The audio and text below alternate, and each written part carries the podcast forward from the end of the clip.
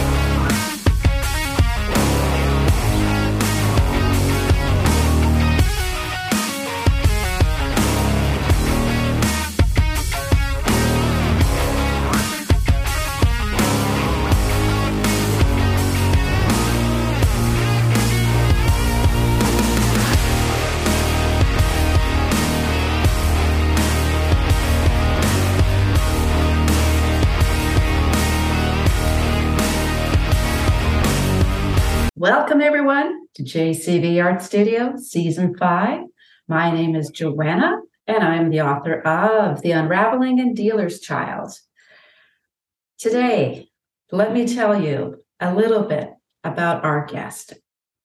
I feel like I've won the lottery with this with this interview. All right. Hank Phillippi Ryan is the USA Today best-selling author of 14 novels of suspense. She has also won multiple prestigious awards for her crime fiction, including five Agathas, five Anthonys, and the coveted Mary Higgins Clark Award.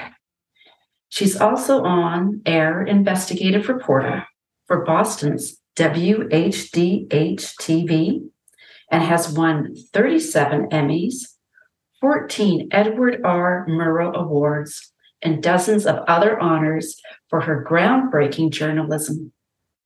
National book reviews have called Hank a master at crafting suspenseful mysteries and a superb and gifted storyteller. Hank's novels have been named Best Thrillers of the Year by Library Journal, New York Post, BookBub, Pop Sugar, Real Simple magazines, and others. Her current book is The House Guest, a story of psychological manipulation that explores the dark heart of marriage and friendship. It's Gaslight meets Thelma and Louise. The Library Journal Starred Review calls it binge worthy. Yep, don't think you're going to be don't give mm-hmm. yourself a time limit thinking, oh, I'm only going to read for like 30 minutes. It won't work. Okay. If you haven't watched her TEDx talk on her website, I strongly urge listeners to check it out. Mm-hmm. Hank Phillippi Ryan, welcome to the Art Studio. It is an honor to interview you today. Oh my goodness, thank you. It was so much fun to hear that introduction. And I feel like I won the lottery. So thank you.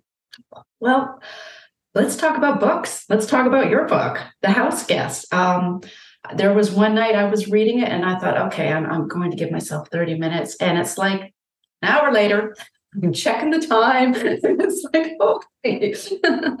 you know, that's what we dream about as writers, don't we? That um, we can create a world that someone is so immersed in and so compelled to find out what happens that they that their best laid plans go away. I always say um, I want people to miss their stop on the subway yeah. because they just can't put it down.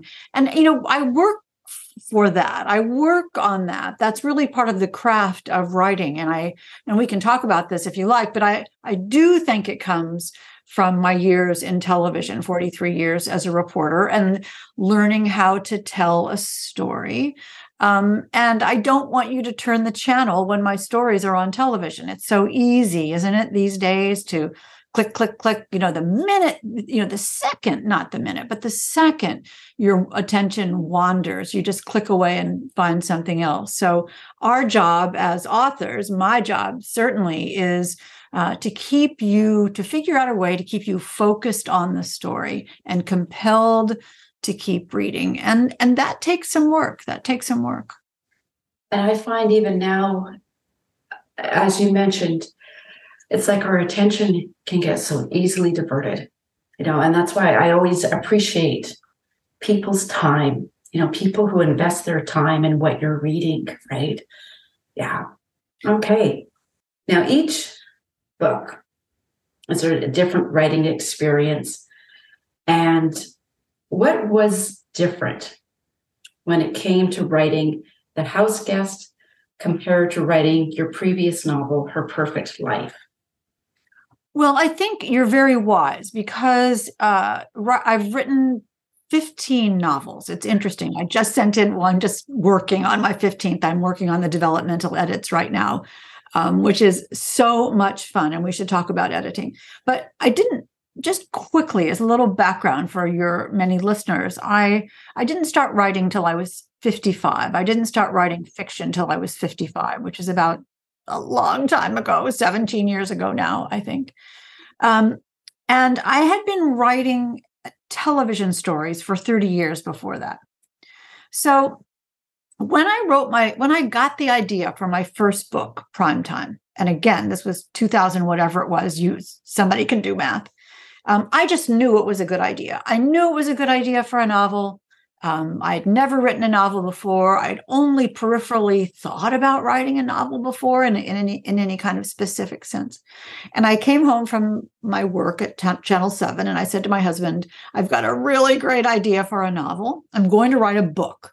I'm going to write a thriller. And Jonathan says, Great, honey. He says, Do you know how to write a book? And I'm like, how hard can that be? You know, how hard can it be? I've read a million books. And I remember that so specifically now because the key of that, and apropos of your question, the key of that in writing my first novel is that I was so infinitely clueless. I was so supremely naive about what it took to write a book that I thought it would be easier than it was. Um, and of course, it was very difficult, but it was so much fun along the way. I was just completely compelled to write this book. But I felt no pressure about it. Um, in writing the book that turned out to be primetime, I felt no pressure about it. You know, if it worked, it worked. If it didn't, it didn't. I didn't even know what worked was. Uh, it was all from the love of the story. So that became primetime, long story short, that became primetime, which won the Agatha for Best First Mystery. And that was the beginning of my career as, as, a, as an author. So now book two and this goes to your question. Book two, that was a different deal. Now I had a contract.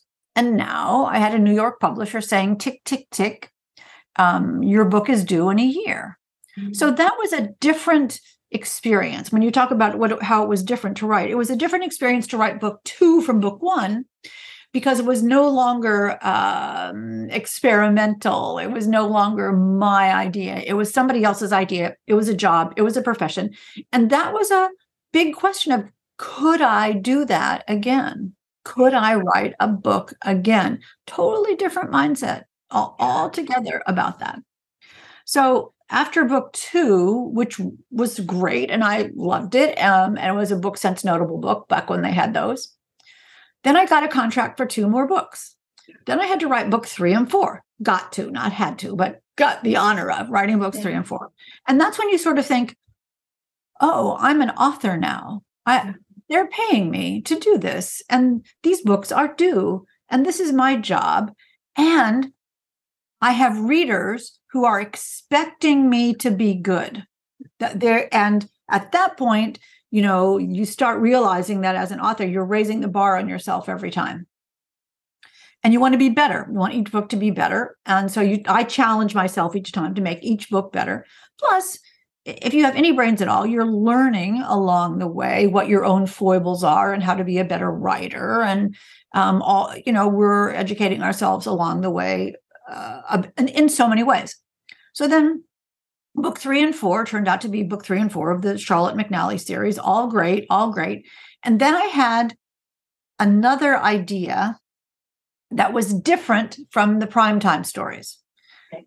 Different sensibility, different tone, a bigger thriller, multiple points of view. I realized I could do multiple points of view. I hadn't ever thought about that before. So I realized I was I wanted to write a different kind of a book, uh, a different series. And so there's another challenge. You know, book one of the Jane Ryland series, The Other Woman, which eventually won the Mary Higgins Clark Award. Now I set myself this new challenge could I write a bigger kind of a novel, a thriller, an, a, a thriller series? Could I do that? So the Jane Ryland books, and there are now five of them, and with the sixth under contract, that was learning how to write multiple points of view. That was raising the bar on myself yet again. Then, fast forwarding, I had an idea for a standalone. And I thought, okay, can I write a standalone? A lot different from writing a series and we can we should talk about that because I think that's important. Um, so I started to write a standalone. Could I write a standalone? And that became Trust Me, which uh, did incredibly well. Was my first standalone, and so then I started writing standalones. And what you need for a standalone is a great idea every time, and it needs to be. And now you know, on I think um, Trust Me was book what ten.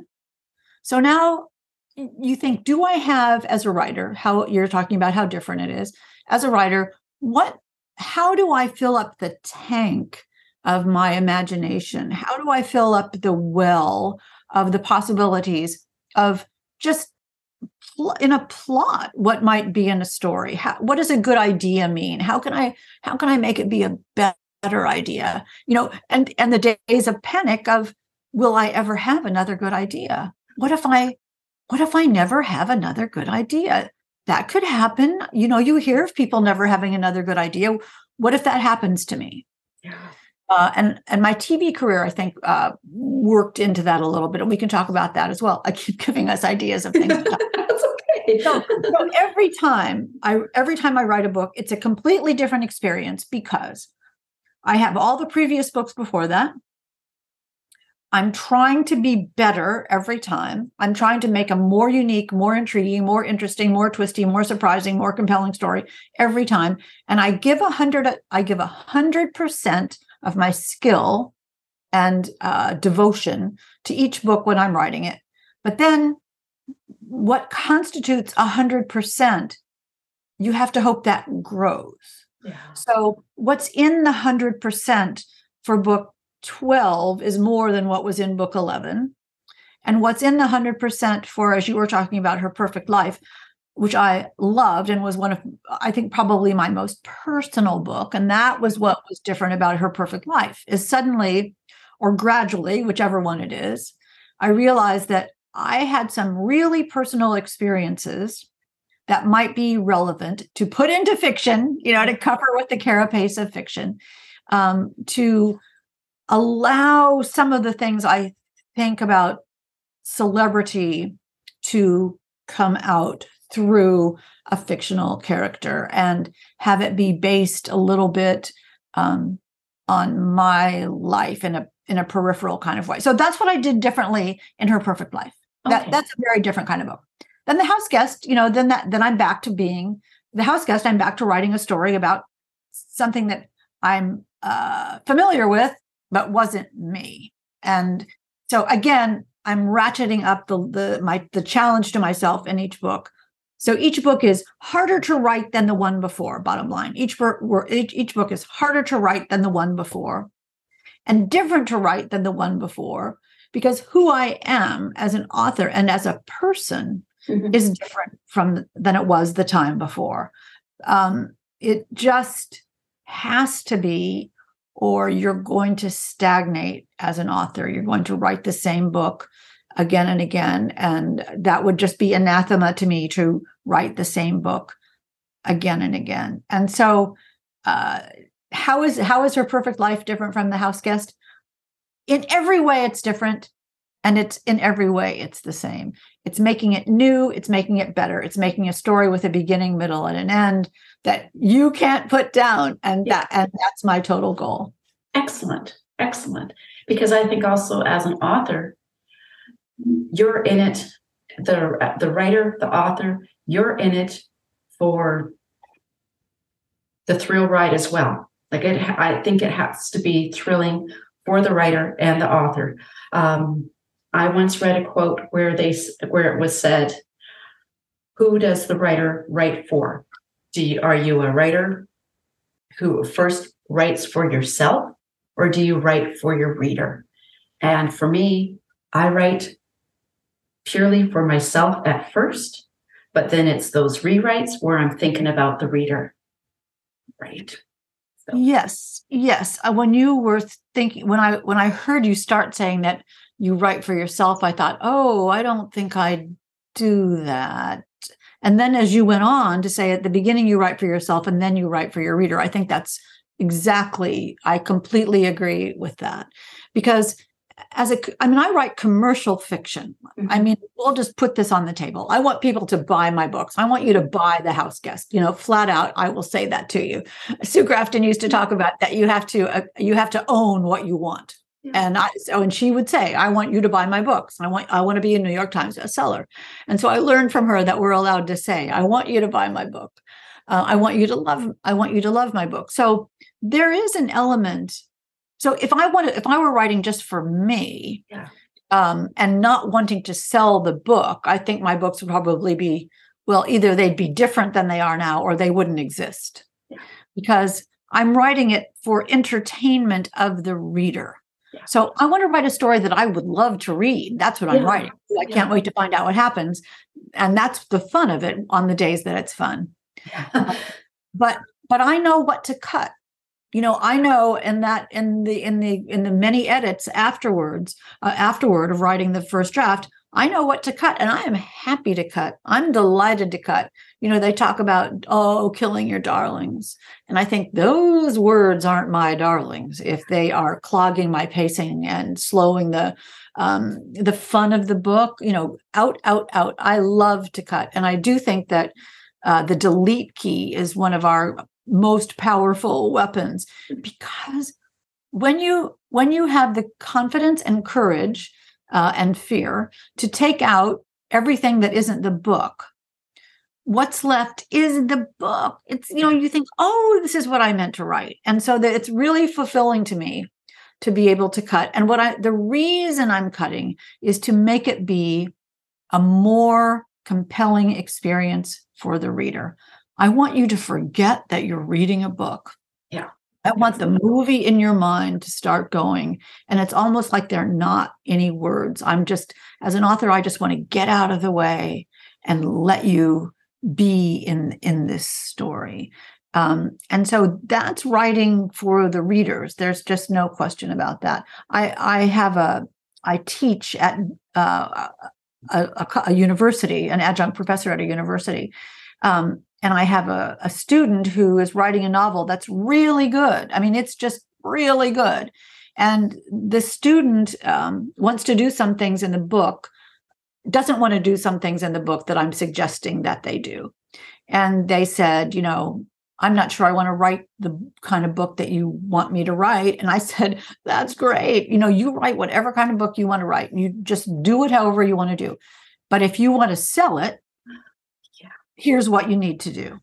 And it's your call. It's your call. So I think for all of us, there's a difference between writing a book that we love uh, and that nobody will ever see, and writing a book that we love that everybody else will love as well.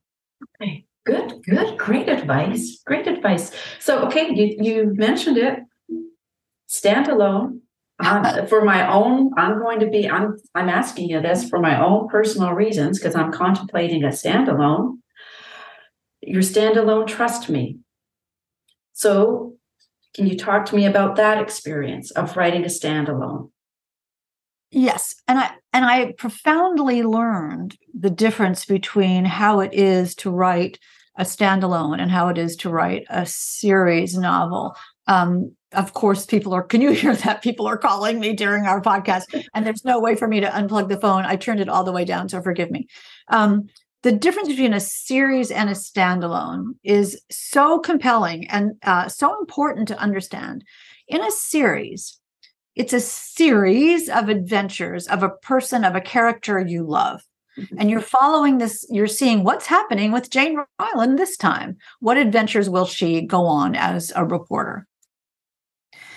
And you have your characters you have the characters world you have uh, one part of their circle of friends. Of course you're going to bring in new people in every uh, episode of the series but and some may stay and some may, may go but your core group is essentially the same the main character and somebody who's important to them and the people in their in their close world and the people in their wider world and the city where they live and the job that they have and the goal that they have some personal goal that they have. And then the specific goal of each book the story that they're that they're following the mystery in my case that they're solving um, and each and each each novel in a series has a beginning middle and an end for that book.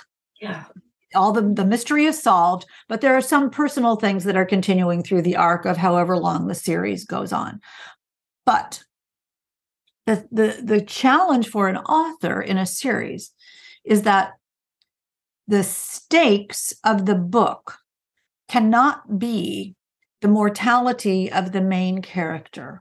Mm-hmm. because the main character is not going to die no matter what dire circumstances you put them in. The reader knows it's a series. There's book 3 so she's not going to die in book 2 and so the reader knows that and the author knows that. So no matter what you do th- their death is is not going to be the is not going to be the result. So the the challenge for a writer writing a series is that the stakes have to be high for someone else in the book and it has to matter and there has to be a reason that the reader comes back to see what what's Jane Ryland working on now and whose life is she going to save or whose life is she going to change and how is it going to change her life going forward so it's a challenge right isn't it for a series author to um, make it uh, not sort of episodic, like you know, like watching Perry Mason. Yeah. Um, the old, the old good Perry Mason, which we all loved, but it's got to feel bigger than that because it's got to be about the main character. But there does have to be a separate story that has a conclusion, a satisfying conclusion. But Perry Mason is not going to die. Yeah. And everybody and every and and everybody knew that. Remember how bizarre it was that time? I'm showing my age here. The one show that Perry Mason where he lost the case. Do you remember that? And that was so shocking. And they were on to something in that because if they had just gone on to say maybe Perry will lose from time to time, yeah. that might have been more interesting, but not back in the day. But but yeah. in a digression, but in, in a standalone, in a standalone, a standalone is the only time you're going to meet those characters.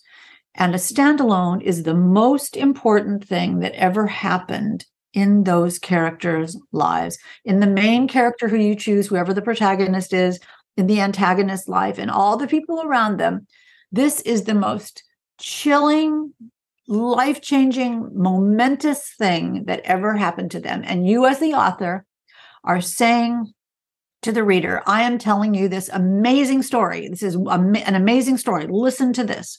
But you have so much power in writing a standalone. And I learned this as your question was asking um, in writing Trust Me. You have so much power in writing in writing a standalone because anything can happen anything can happen. Anybody can be good, anybody can be bad, anybody can be lying, anybody can be guilty. Anybody can start out seeming like a good guy and turn out to a bad, be a bad guy. Anybody can start out seeming like a villain and turn out to be a hero. It's all in the author's hands. And in a standalone, anybody can die. Anybody can die. And the reader knows that so they go in with with no expectations about what's going to happen because in a standalone anything can happen and that gives you uh, as an author us as authors a huge amount of power and a huge amount of range. I mean, I don't want to be in, do any spoilers, but everybody knows this. Remember in Game of Thrones when, when when one of the people who seems to be a main character is just killed, and I'm like, you can't do that. You kill the person. And I think about George R. R. Martin all the time when I'm writing because that was a brave thing to do, a brave thing to do because readers might have been upset about it. They were certainly surprised. So but that's the power of a standalone. You you can you can say to your reader, "Watch what I'm going to do now," and you will never guess because Joanna, our readers are smart. They're they're they're reading along and guessing along with what we're we're writing. I can't help but do it when I read somebody else's book. I try to figure out what's going to happen. Yeah. So in a standalone, especially, readers are going to try to figure out what happens. And so that makes the author have to stay one step ahead of them in writing the book, maybe two steps, maybe three steps ahead of them. And that's part of the fun for me too. So each each kind of a book a series um, and a standalone is has its own difficulties and its own powers but they certainly are you know in a standalone you are not holding anything back because you will never you will never hear from these characters again. So everything you need to know about the characters in this compelling and brilliant story will be told in the book. They'll have a life after they have a life before the novel. That's clear in the book. And they, some of them will have a life after the novel. And we can predict what that is, but we won't know. So it it, it makes it all the more necessary for in writing a in writing a uh, standalone to have the ending be completely satisfying, unambiguous, unambiguous, and satisfying that's cool. so you rub my hands together. That's cool. Okay. All right. Well, I'm glad you suggested that question. okay. okay. So in the house guest, I know you you had mentioned about the reader is smart. And I know I was going back and forth. Like when I was reading it in the beginning, I was thinking, okay, do we trust Alicia? Do we trust Bree? You know, and I'm thinking, okay, what is Bree really up to here? All right. So thinking about your characters, Alicia and Bree, did either of these characters come to you fully formed? Or as you're writing, you had mentioned developmental edits. Did you discover more and more about these characters? I never know about the characters when I start. I, I never know. I mean, I was talking to somebody yesterday who, some fabulous author who I wish I could remember who was, who was saying that they did these gorgeous character sketches of each character before they started writing the novel. Um, you know, with with astrological signs and childhood dreams and all these kinds of things. Um, and I lusted after that. I wish I knew that, and I just don't know that. Those, but Sue Grafton used to say, bringing up Sue again, that uh, Kinsey Millhone revealed herself to Sue as Sue was writing about her. And I think I know that that's what happens to me along the way. I, you know, is Alyssa good? Is Bree good? I didn't know when I started. I just didn't know. I have no outline. I have no idea what's going to happen next. You know, the only thing that gets me to the computer every day is I think, oh, I can't wait to find out what happens next. And the only thing that I, the only way I can find that out is by writing what happens next. And that's very exciting to me usually some days it's painful but usually usually it's very exciting. So your um your uncertainty about who was good and who was bad i am with you on that sister. I had no idea.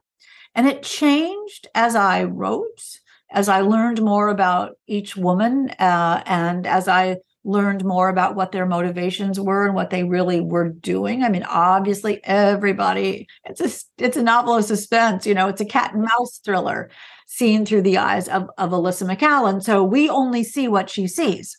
So we only know what she knows. Um, but every all the other characters, if they're hiding something, we're never going to know that until Alyssa figures it out. Yeah. So I figured it out with her, and I figured out who she was with her. Um, and you were talking about the developmental edits. So, what happens is I'm writing the novel and I'm seeing the story evolve and I'm seeing the characters develop and I'm seeing who what's want and how who wants what and how far they'll go to get it. and what will happen if they don't get it. And as the story evolves, I begin to learn more about the characters. And then about seven eighths of the way through, uh, if I'm lucky, about seven eighths of the way through, I'll, I'll have a moment where I'll think, oh, oh, yeah, that's what this is what that's about. This is what that's about. And somehow I can see the puzzle that I've just I've had individual pieces that I'm putting in this puzzle, and I don't know what the puzzle picture is. And at about seven eighths of the way through, knock on wood, I begin to see the picture. And I think, okay, got it, got it, got it, got it. And then I go, then I go toward the ending. And at some moment I see, at some moment, after some anxiety and fear, I, I realize what the ending has to be what the ending has to be, not what it might be or not all the things that it possibly could be, but what the ending has to be, what it is, what the ending is. There is an ending. I just have to find it, I have to dig for that, sort of excavate it. Um, and then I go back after I'm finished with that first draft, really, really rough first draft, that looking for in search of the story first draft. Then I go back knowing the whole picture ish and go back and make the people be more that. Okay. You see what I mean? So yeah. I allow the first draft.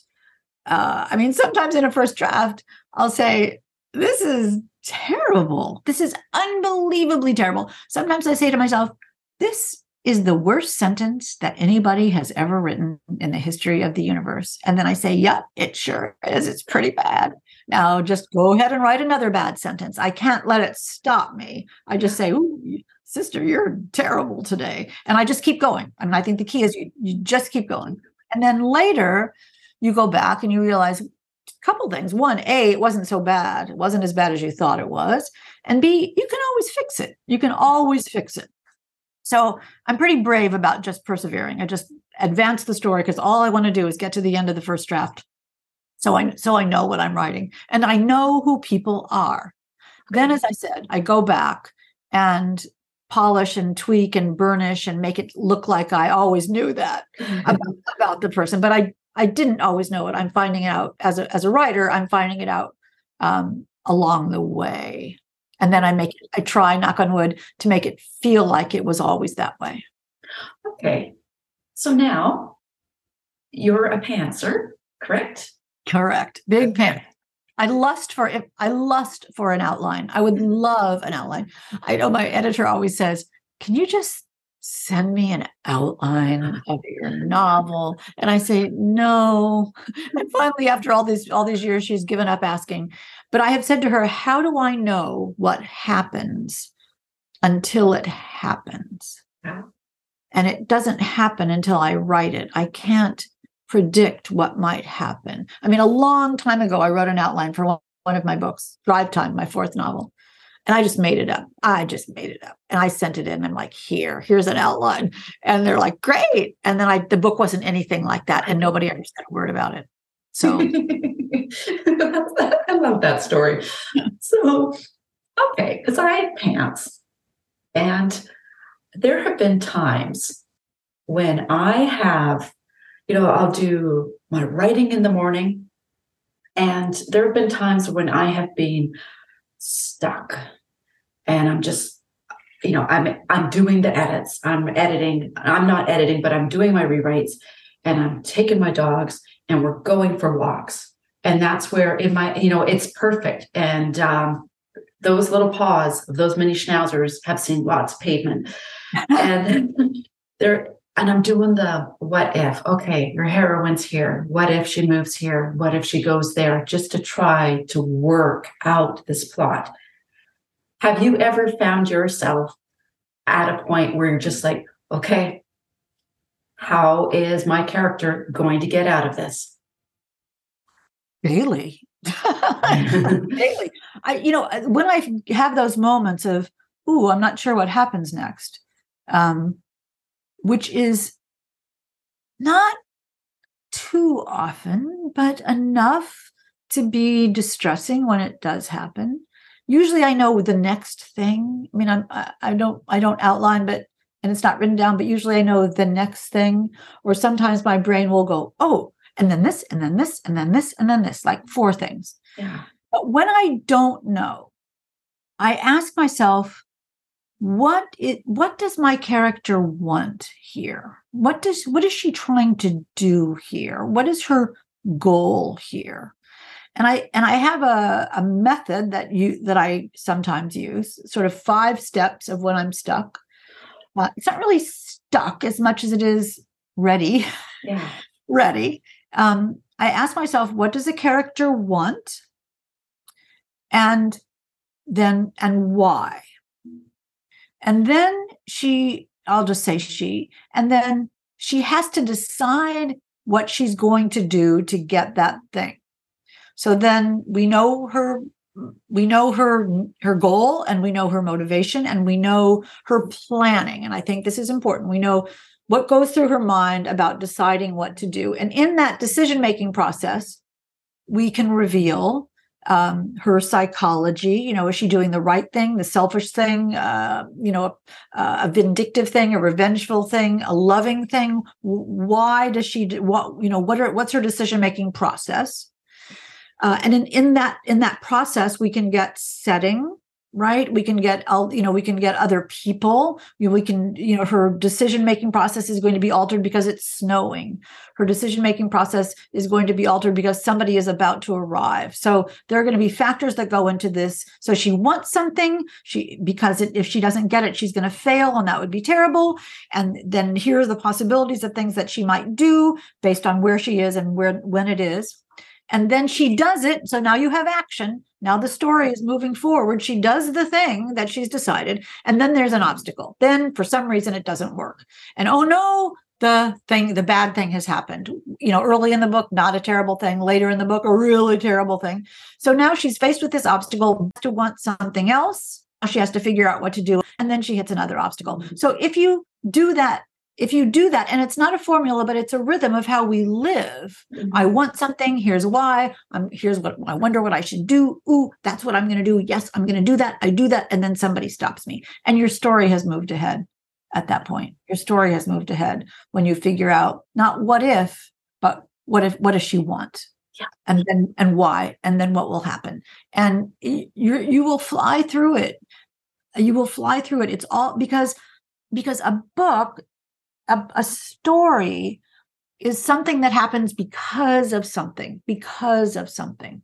So, what is the domino that falls? What is the domino that falls that changes, that put, takes your character out of disequilibrium?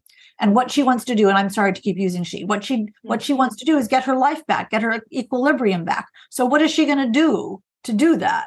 And that's what it's all about, getting your equilibrium back. So, something goes wrong. She needs to fix it she has to she has to make it work. She decides what to do. We understand who she is because of her decision. She does the thing. The thing doesn't work because if it did work then there wouldn't be a book. And then she goes on and and and does it again. And that has really helped. Does that make any sense? Oh, that has really yeah because i'm just thinking in the house guest the fbi ring the doorbell right? What are you going to do? How are you going to deal with that? She's, I mean, we start out with Alyssa McCallan, who's in a huge state of disequilibrium, right? Because her husband of eight years has walked out on her inexplicably. She's shocked. She's devastated. She's sad. She's baffled. She's lonely. And it seems like he's trying to ruin her life. And why? And we begin with her trying to figure out what to do for about two paragraphs and then someone walks in. You know guy walks into a bar but it's not a guy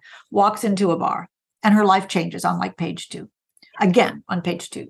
What is she going to do and how is she going to decide what to do and what she decides and this isn't giving anything away but in chapter one she decides that possibly someone else's disaster is worse than hers and she changes from focusing in a kind of in a kind of self-pitying way on herself. She decides you know i'm fine. I'll be fine. I'm going to help someone else. And we like her. Yeah. But we're smart readers and we're also thinking who is this other person who comes in who needs help? And what's really going on here? But alyssa makes her decision and this was very carefully decided makes her decision out of out of grief out of vulnerability, out of loneliness. I mean, how many of us have been heartbroken? All of us have. And what kinds of decisions do we make when we're heartbroken? And so she starts in severe dis- disequilibrium. She starts in severe disequilibrium. Uh, and the book is about getting her out of that, her getting herself out of that.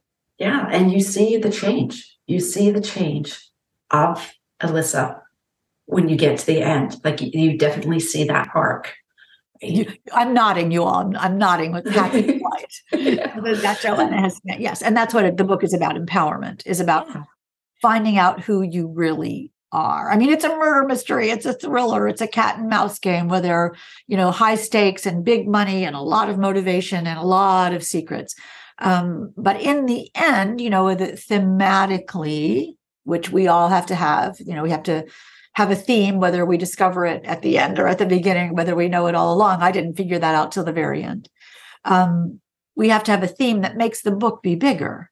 It's not just a story of this woman who gets dumped. It's a bigger, um, I'm hoping, a little bit inspirational story about how we can get our lives back from disaster. Okay, yeah. So, two things kind of twigged for me. First, when when you said that word empowerment, first, happy International Women's Day to you. That's today. And to you, and to thank you for all you do. And Alyssa and Bree,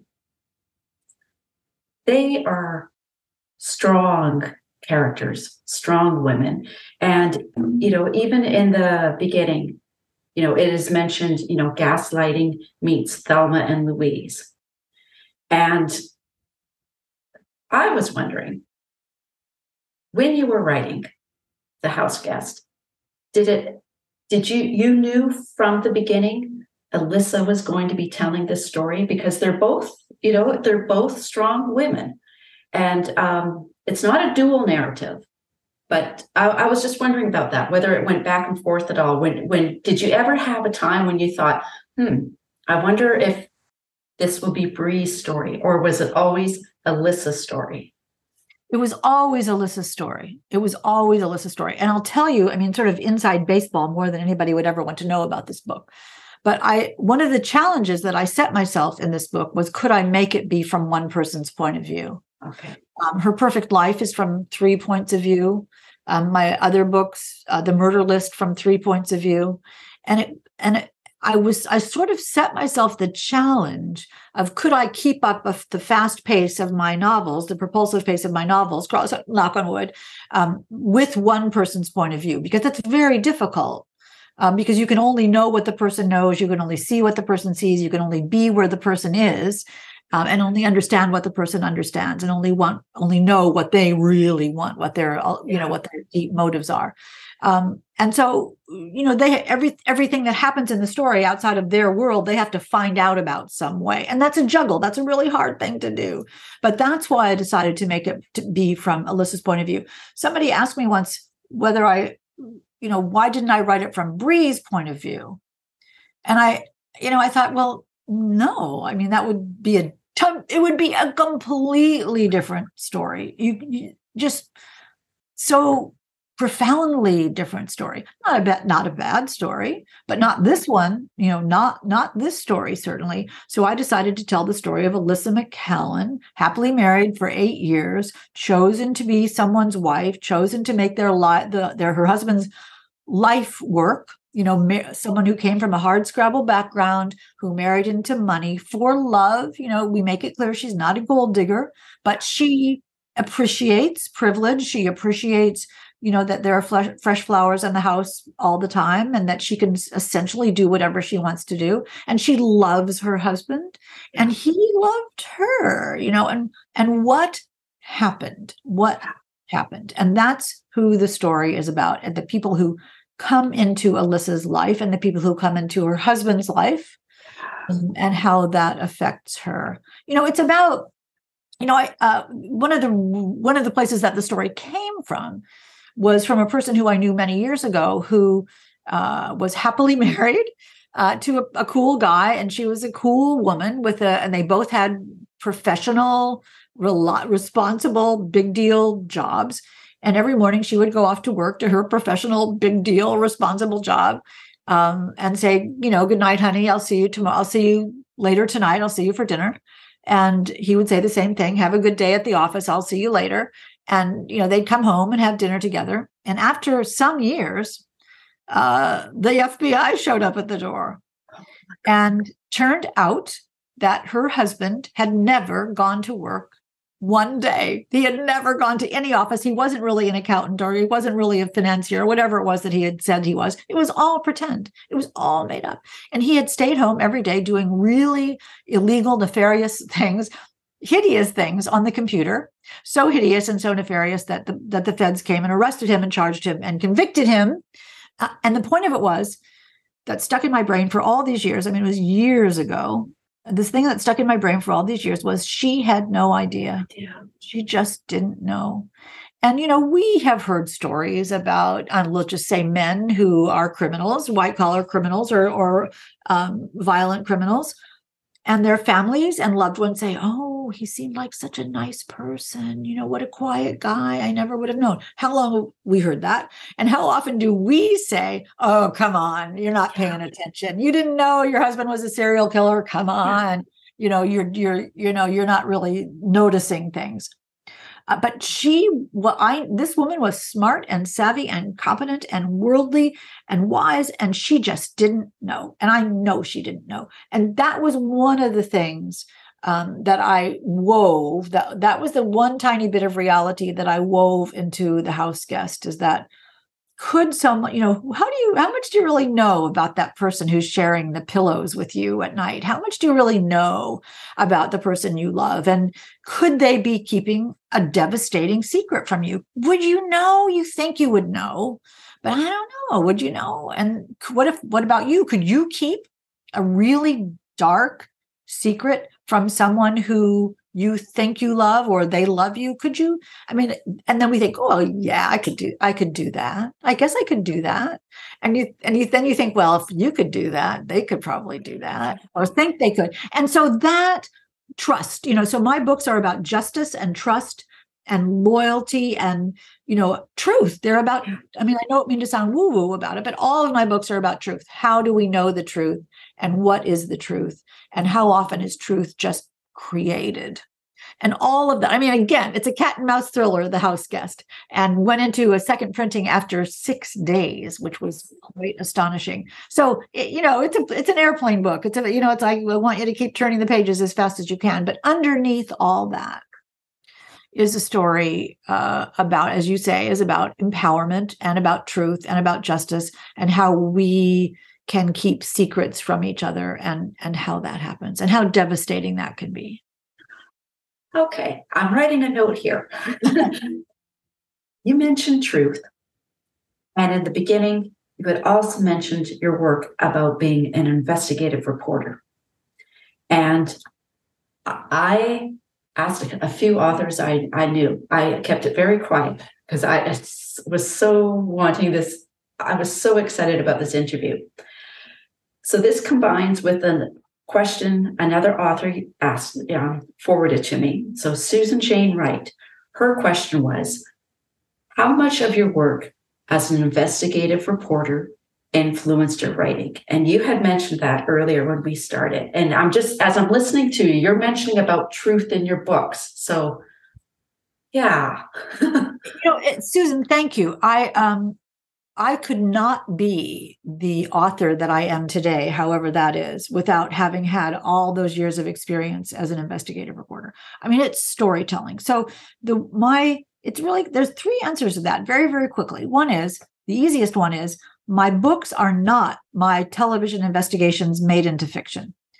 I suppose I could do that, but it isn't interesting to me to do that. So I take a little bit from here and a little bit from there and a little bit from here and then a lot of imagination and sort of make like a Rubik's cube, sort of and twist the puzzle pieces, you know, little magpie pieces from various places. So sure, you know, I did a story about I've done so many stories about the housing crisis in Massachusetts years ago and I began to wonder you know what's going on in those empty foreclosed houses? Someone has the keys and the utilities are on and could they be used for something? Now that's not my news story. My news story was about the failing housing market and the, and, the, and some unfair foreclosures. But as a result of that as a result of thinking about that i got another idea for a story. Um, my book the wrong girl uh, someone had called me to say that um, an adoption agency had reunited uh, a daughter with who they thought was her birth mother, but it was the wrong match. And she said to me on the phone, Can you believe it, Hank? They sent that woman the wrong girl. And I thought, ding ding, thank you. That's that's a great novel. This sto- I didn't even I didn't even do a story about it. It was ridiculous um, clerical error that didn't result in any problems, and there were no more of them, and it wasn't a big scandal. It wasn't anything, but it sure was a good book. Yeah. Um, so, sh- you know, I've covered murders and all, many murder trials and I've interviewed murder uh, suspects and had people confess to murder and have people who are convicted of murder insist that they didn't do it. I know how people are when they lie. You know, I've been in places in the airport that, you know, you've never been. And I I've met people that, you know, pretty interesting and been in some scary situations. You know, I've wired myself with hidden cameras and confronted corrupt politicians and gone undercover and in disguise. So it would be silly not to use the not only the experiences but the emotion of those experiences and the stress of being a reporter which is immense. All that goes into the books but they're not my television stories made into fiction. The other thing that i learned from being a reporter is that uh, a good story has a beginning middle and an end. Yeah. It has a character who you care about a problem that needs to be solved. You follow leads and track down clues you want the good guys to win and the bad guys to get what's coming to them. And in the end you want some you want to find the truth. You want some justice and you want to change the world. And you learn and so that's key. You know whether it's an investigative story or whether it's fiction that's the same thing. You know that's the same rhythm. And as i said earlier i don't want you to turn the channel when my television story is on. So that rhythm that pacing that you know that the sense of you know, I may shoot 20 hours of video and take one minute from it, just the one gem of what somebody says. And so, just like writing a novel, that, you know, my books turn out to be 125,000 words in the first draft, and I know they can only be 95,000 words. So, I learn what's important and what's entertaining and what's unique and what's new and what's compelling. I, that's, you know, that that's definitely from television. And the other thing from television uh, an, an, answer to Susan Jane Wright's question, which is like this is the world's longest answer. is, um, in television, you got to make your deadline.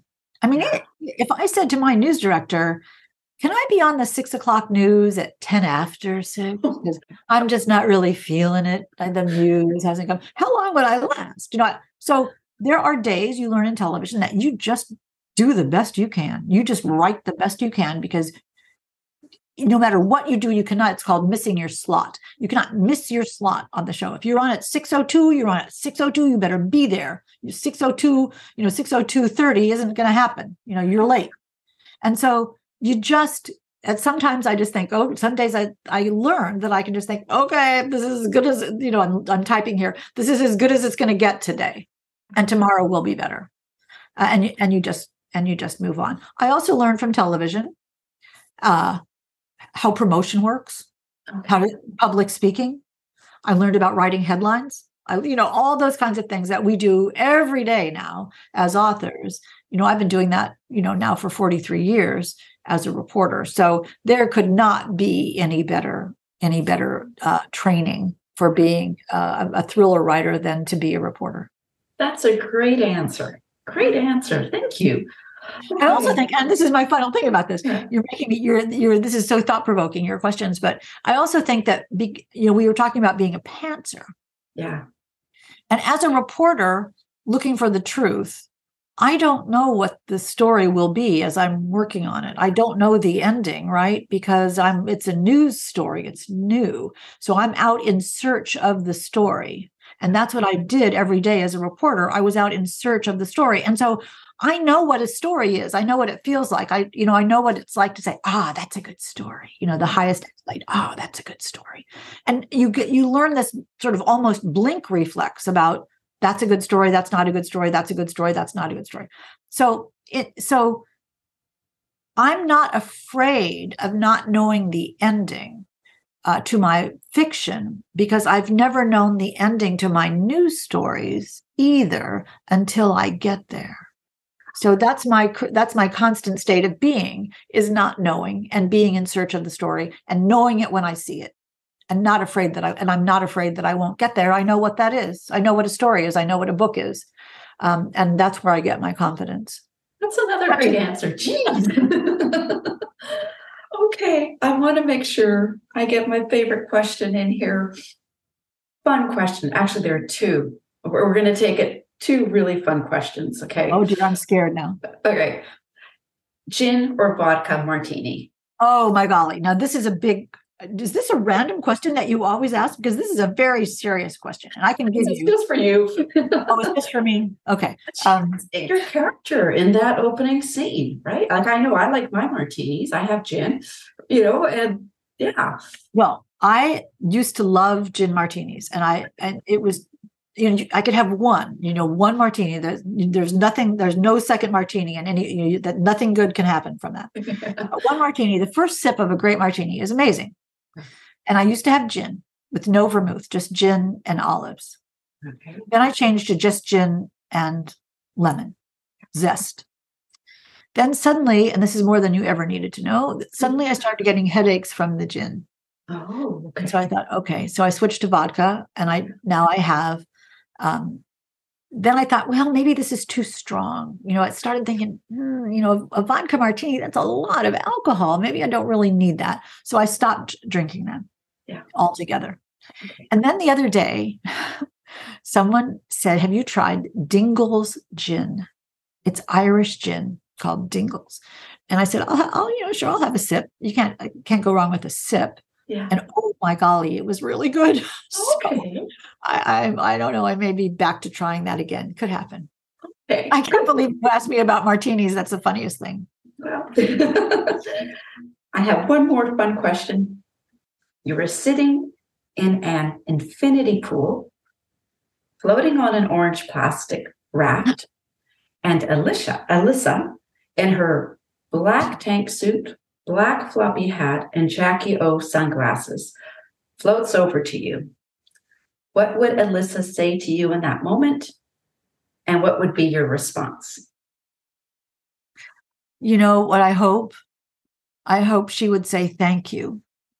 Okay. And I hope that my response would be my complete pleasure. Yeah, yeah, I can see that. I can see that. All right. Hank, this has been fabulous. Well, you know what also I might say? I might say okay. I might say to her now I'm really thinking about this. I might say to her, my complete pleasure and I always knew you had it in you. Perfect. Perfect. Thank Hank, thank you. This has been a real pleasure. And I I don't want to keep you. You are on a uh, it looks like a whirlwind book tour. Um, just different signings everywhere. And it's been so neat to see just all the different posts. I follow you on Instagram of your readers wearing the black floppy hat and the Jackie O sunglasses. That that must feel so gratifying when you see that. I just laugh every time. People are so clever and so imaginative. And if you look at the cover of The House Guest, you'll see the main character in those Jackie O sunglasses and red lipstick and that black floppy hat. Um, and when you pop on sunglasses and a hat and red lipstick and give yourself a little knowing expression, it's really funny. And so many people, men even, have done it dressed up as as the main character of the house guest. And I wonder if that's Bree or Alyssa on the cover. There's an ongoing argument about that. And I know. I have I've, I've interrupted you, but I have been wondering that exact question. well, I wish I knew. Because Okay, I I guess I would say I am on Team Bree. That's who I think it is because I'm looking at her hair, and I'm like, hmm. And I'm looking at the poster on the back of your door here during this interview, right? So, anyways, and she does have a look. She does have a look of a little bit of wanting something. There's an ulterior motive on, you know, in that little twist of her lips. You'll have to look at it, you all. The cover of the house guest. I hope that draws you right in. And also, please, people, check out we didn't even, we didn't get a chance to even talk about it. Your Hank, your TEDx talk on your website. It's great. Um, oh. Lots to learn from. I was, you know, giggling. It's humorous. It's thought provoking. Thank you for this. Thank you for this interview. Oh, I loved it. Thank you. I love your questions and everyone's questions. It's been the time went by just whoosh. Yeah. So thank you for that.